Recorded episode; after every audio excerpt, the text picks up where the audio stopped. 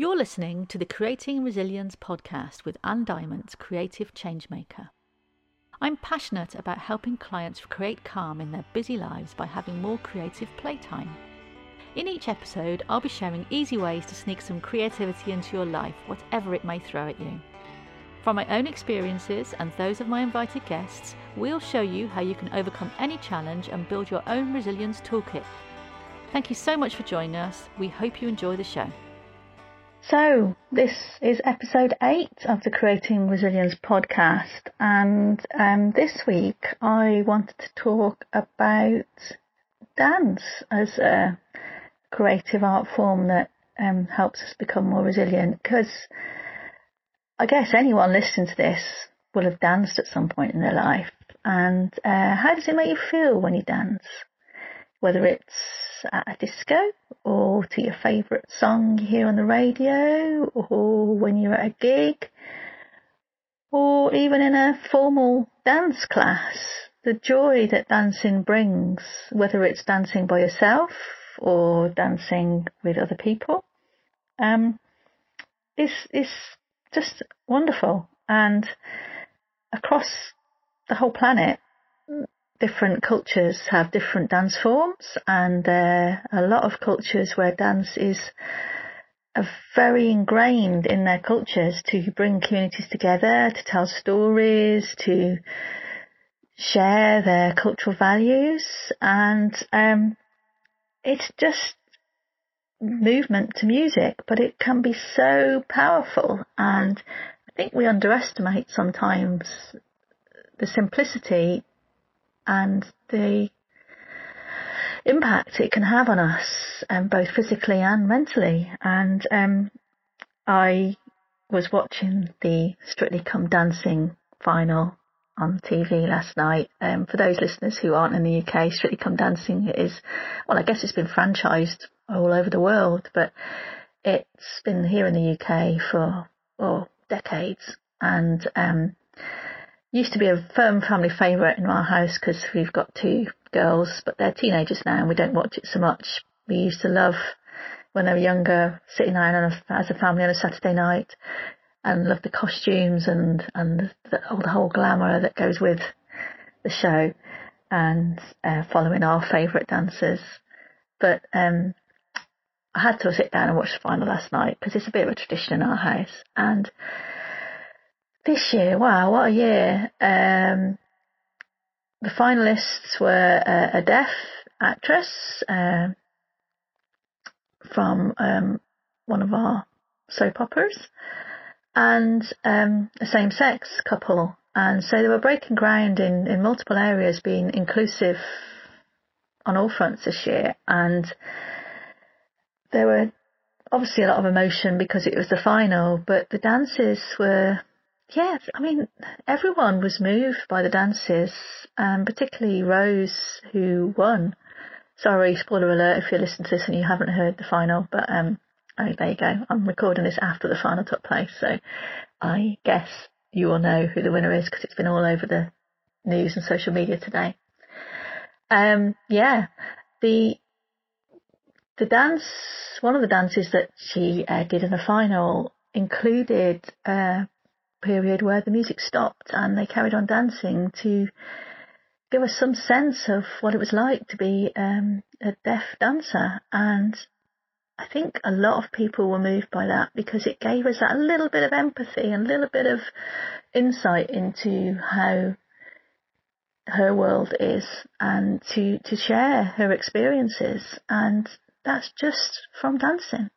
So as the as Rose said in her comments, just by doing the, the, the program and learning the dances each week, she has found her part of herself that she didn't know was there, and she's been able to explore her herself, her own personality, and um, push herself beyond limits that she thought she didn't go. And yeah, what, what a wonderful thing that is, and and that's that's just from dancing.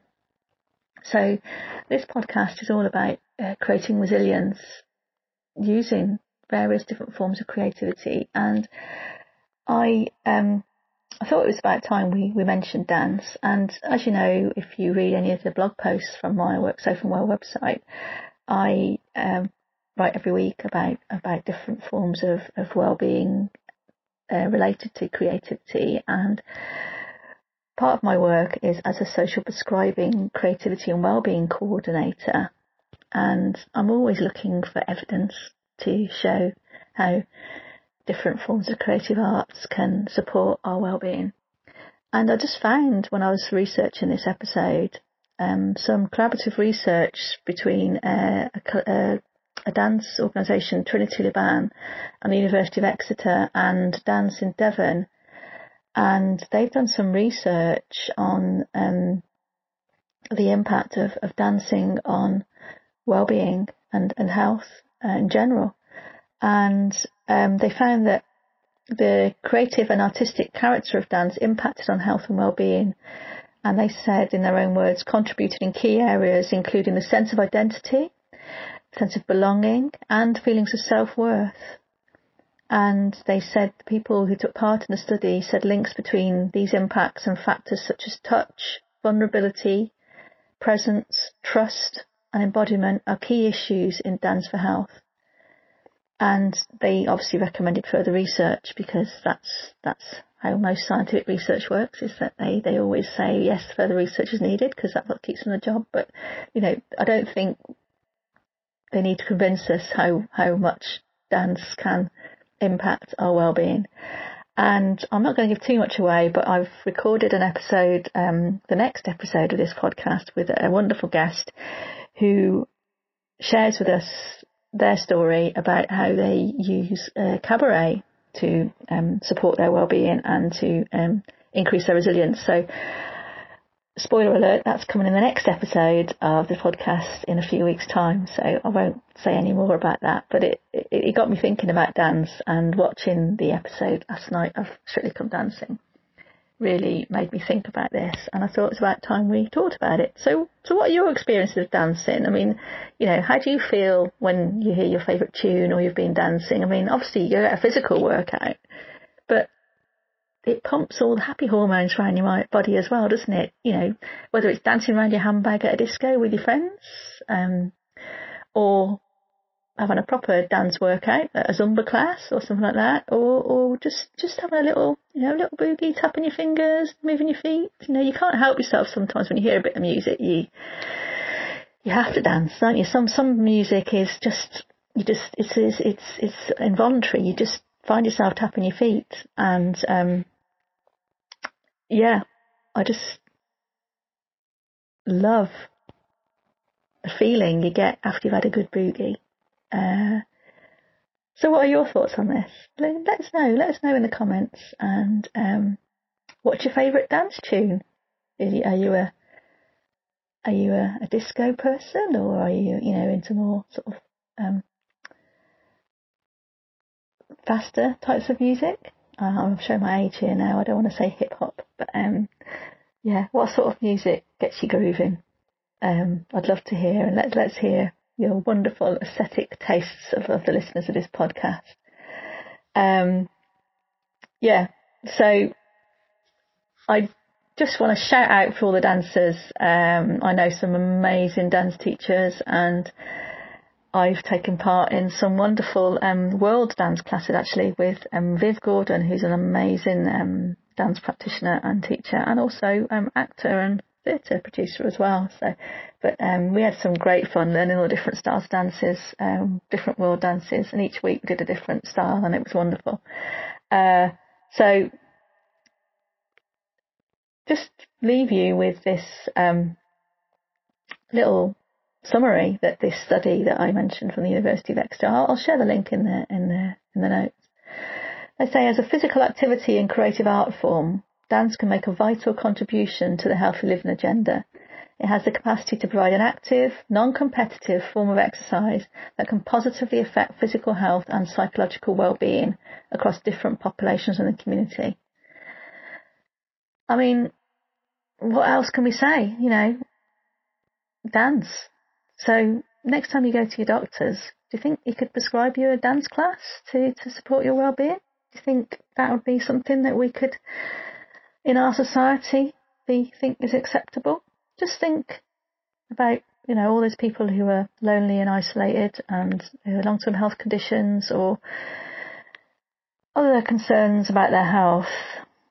Think about how impactful just going to a group dance class could be, or just learning a new skill to stimulate those different parts of your brain, hand-eye coordination, getting physically active, and just feeling good about yourself because you've had a good dance. Um, yeah. So I'll leave it there this week because uh, I've got a, a lot of other things to record this week, including hopefully a demo for a new song for an album that we're recording next month. But maybe that'll be another podcast episode. So until next week, when I can't wait to share the guest that I've got because it was a really, really good chat and it's a lot longer than this week's episode because we just couldn't stop talking because we had so much to say to each other. So um, I'll leave it this week and keep creating. Stay safe, stay well. There's a lot of anxiety about that out there at the moment, especially here in the UK. And um, don't let the um, festive,